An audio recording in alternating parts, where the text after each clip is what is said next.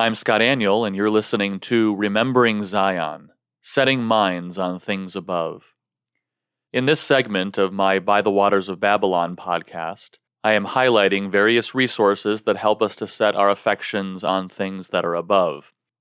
For the first several weeks, I am reading through excerpts from my book, Sound Worship A Guide to Making Musical Choices in a Noisy World. You can purchase this book on Amazon.com or anywhere books are sold.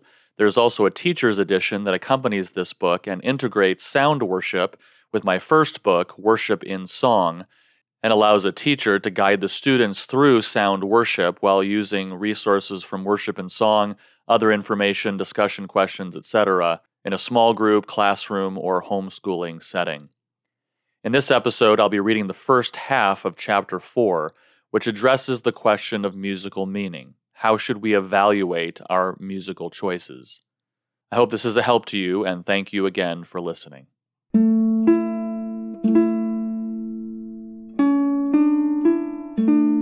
Chapter 4 How should we evaluate musical communication? There is nothing unchristian or anti Christian about any kind of music. So says Harold Best, Dean Emeritus of Music at Wheaton College. He later re emphasized that the Christian is free of the moral nothingness of music. This is not an uncommon sentiment among Christians today. In fact, it is probably the most common belief of modern Christians. But does this view that music is completely neutral stand against the teachings of Scripture and an understanding of the science of music? Musical communication in the Bible. Many proponents of the neutrality of music argue that since the Bible does not explicitly say that music communicates, then it does not. Not only is this a faulty view of biblical interpretation and application, but also the Bible does imply musical communication in several instances. Worship that sounds like war. One of the first examples in Scripture of music communicating a recognizable message is in Exodus 32. Moses is on Mount Sinai receiving the Ten Commandments from the Lord with Joshua waiting just down the way. After receiving the tables of the law, Moses and Joshua begin to make their way back down the mountain to the camp of the Israelites. As they near the camp, Joshua hears a noise. There is a noise of war in the camp he tells Moses as he likely reaches for his sword. But Moses knows better. You see, before returning down the mountain, the Lord himself had told Moses that his people had turned from him and begun worshipping an idol. Moses knows that what Joshua heard with his younger ears was not the sound of war, but the sound of worship. Worship of Yahweh using pagan methods. This is not the sound of victory or defeat in war. This is music. But what is important for our purposes is that the music that the Israelites were using in their worship communicated a very clear message to Joshua a message of chaos and turmoil, a message Joshua associated with war. This account does not explicitly teach anything about music per se but it does imply that music can communicate messages, and therefore very strongly suggest certain associations to our minds. Refreshing the Spirit. Perhaps the most well known passage about the effects of music is 1 Samuel 16 1 through 23. King Saul has disobeyed God and forfeited the throne, and David has been anointed king of Israel. In verse 14, we read, now the Spirit of the Lord departed from Saul, and a harmful spirit from the Lord tormented him. Notice the contrast between two kinds of spirits the Spirit of the Lord and a harmful spirit from the Lord. The Spirit of the Lord is definitely the Holy Spirit and most likely refers to the special anointing that God's earthly representatives enjoyed in the Old Testament economy. Once Saul lost his right to be king, that special anointing of the Holy Spirit left him. In place of the Holy Spirit, Saul is now overcome with a harmful spirit from the Lord. There is some disagreement over exactly what this spirit was. Some take the position that this was a demonic spirit that tormented Saul, and that is a possibility. But since this spirit is from the Lord, it is more likely that this spirit refers to a mental or emotional condition. In other words, spirit refers to Saul's own spirit. The phrase could be translated Saul was overcome by a troubled spirit from the Lord. In other words, in place of his special anointing upon Saul, God caused Saul to be overcome with a disturbed emotional condition. So, Saul is experiencing some kind of troubled emotional state that worries his servants and motivates them to look for a solution. His servants know that troubled emotions can often be soothed through calming, beautiful music, and so Saul sends for David to play upon his harp. And as David played, Saul's spirit was refreshed. What this passage implies is that music can communicate messages to our spirits, to our emotions, in such a way that it actually changes our emotions. When we are experiencing a depressed or troubled emotional condition, music that communicates peace and serenity can soothe us and change our emotions. Instrumental emotion. The Bible contains several other passages that imply musical communication. Job 30:31 Therefore my harp is tuned to mourning and my flute to the sound of those who weep. Isaiah 16:11 Therefore my heart intones like a harp for Moab and my inward feelings for Kir Hareseth. Jeremiah 48:36 Therefore my heart wails for Moab like flutes. My heart also wails like flutes for the men of Kir Heres. In other words, the Bible uses the sounds of musical instruments as metaphors to describe certain emotional states. A harp can be played to sound like human mourning or weeping, or a flute can be played to communicate wailing and other troubled emotions. These are emotions that all people in all times and places share. Emotional metaphor. So the Bible in several places implies that instrumental music without words can communicate emotional messages. But it does not tell us what kinds of music communicate certain messages or even how it works.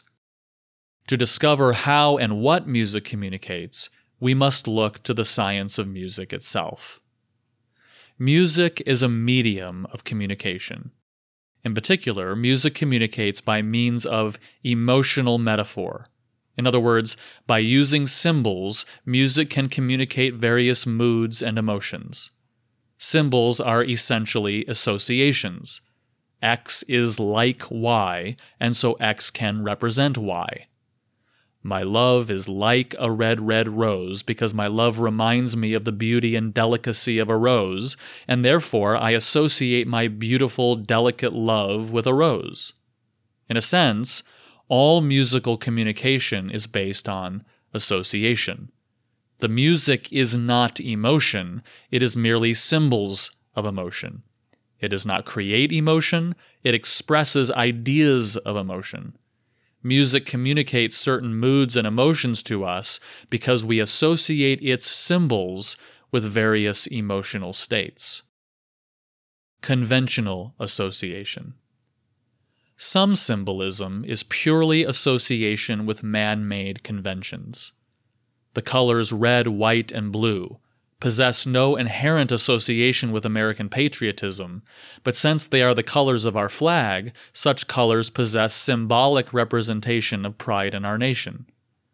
Raising your arm at a straight 45 degree angle in front of your body does not possess inherent association with fascism and tyranny, but because such a bodily gesture was the Nazi salute to Hitler, it carries with it symbolic representation of terrible times. Some musical communication occurs because of these kinds of conventional associations. Sometimes these associations are true for particular individuals or small groups. Other times, these associations exist for entire cultures or time periods. Sometimes, such associations eventually fade away, while in some few cases, they last for a long period of time. This is the honey, they're playing our song phenomenon. For instance, the final section of Rossini's overture to the opera William Tell is often associated with a masked Lone Ranger riding his horse, Silver. There is nothing, of course, inherent to this music without lyrics to automatically suggest such a picture. But because those musical phrases were used as the theme for the Lone Ranger show, we associate those musical symbols with such images. I once heard of an American missionary in Great Britain who used Glorious things of thee are spoken one Sunday in a service. As soon as the hymn began, an older British gentleman stood up in a huff and stormed out of the room. Later, the missionary discovered that the man was a World War II veteran who associated the tune of that song, which was the tune of the German national anthem, with the Nazis who had ruthlessly bombed his country. There was nothing inherent to the tune to offend the gentleman. He simply associated it with terrible times from the past. Natural association. On the other hand, some symbolism is natural association. Dark clouds naturally signify a storm because they naturally accompany a storm. A symbol of a lightning bolt naturally signifies electricity because it is the shape naturally associated with electricity. A frown naturally signifies sadness because it naturally accompanies the feeling of sadness. In order for symbolic meaning to be natural, the association between the symbol and the object must occur naturally in human experience. Some musical communication occurs because of these kinds of natural associations. Combinations of dynamics, tone colors, rhythms, and tempos can combine to mimic the natural way we feel inwardly or physically respond outwardly when we experience certain emotional states. For instance, there is a reason Pachelbel's canon in D major is played on peaceful, serene occasions like the prelude to a wedding, and not before a football game. The musical symbols naturally communicate peace and serenity, not pep and excitement, because they mimic how we feel when we are peaceful. There is a reason Sousa marches are played at football games and not at weddings. The musical symbols naturally communicate rousing enthusiasm appropriate for a sporting event and not a marriage ceremony. There is a reason a Pink Floyd song is going to be played at a strip club and not Pachelbel's canon or a Sousa march. The musical symbols naturally communicate the kinds of feelings occurring there. Perhaps the best illustration of this kind of natural symbolic communication in music is with film scores. Certain musical scores are composed from movie scenes based on the kinds of moods and emotions the producers wanted to enhance with the given scene, and they know that such communication will occur with any audience, regardless of age, demographic, nationality, gender, or culture, because all humans share basic emotional and physical makeup. When movies are shown in different countries, the spoken language changes, but the music doesn't. Music is often referred to as heightened speech. Musical forms evolved over time as more complex forms of natural emotional intonation, in other words, there is a natural connection between musical communication and what naturally occurs with our voices as we experience certain emotional states. In this way, natural symbols are transcultural, because every man shares a culture of humanity. So, how does this help us with our musical choices? Specific musical styles or individual songs always possess some natural meaning and often possess various conventional meanings, both by way of symbolic association. At the very heart of all musical meaning is the natural meaning it communicates by way of its association with universal, common human experience. But built upon that natural meaning are various conventional associations. Often such conventional associations will correspond to the natural meaning, as with the natural expressions of peacefulness communicated by Pachelbel's canon that give rise to the conventional association of that particular piece with weddings. Or, such as the natural expressions of sexuality communicated by Pink Floyd that give rise to the conventional associations of that music to immoral living. Sometimes, however, conventional associations can contradict and override natural associations. For instance, although the tune, Glorious Things of Thee Are Spoken, naturally communicates noble moods because of its natural association with how we feel when we are proud or stately, its conventional association with Nazi Germany created new meaning during World War II that overpowered the positive meaning that was quite negative. In summary, music communicates through symbolic associations and such associations can be either conventional or natural, depending upon whether or not they correspond to something that occurs naturally in all human experience. Add a lyric to a musical selection, and we now have two additional layers of meaning the obvious content of the text and the poetic mood. What must be remembered here is that symbolic meaning, in this case music, if it is natural, always trumps the text. For instance, if I were to approach my wife with a frown, furrowed brow, and loud tone of voice, natural symbols of anger, and say to her, I love you, my negative body language and tone of voice would surely overpower the potential positive meaning of the statement. At very least, she would think I was making some kind of joke. For very practical purposes of making musical choices in our lives, it really doesn't matter whether musical communication is conventional or natural. The important question to ask as you make musical choices is what does that music communicate on an emotional level? Does it sound sad? Does it sound happy? Does it sound chaotic? Does it sound sexual? But even in asking questions like these, we need to be careful not to limit emotional meaning to only the broad categories signified by words like joy, love, or aggression. Remember, mere words are inadequate to perfectly express the nuances of emotion, since even within a category like joy, there are lots of different kinds of joy. We must not only ask, what does that music communicate?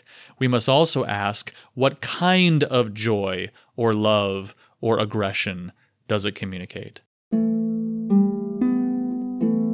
You've been listening to Chapter 4 of Sound Worship, a guide to making musical choices in a noisy world.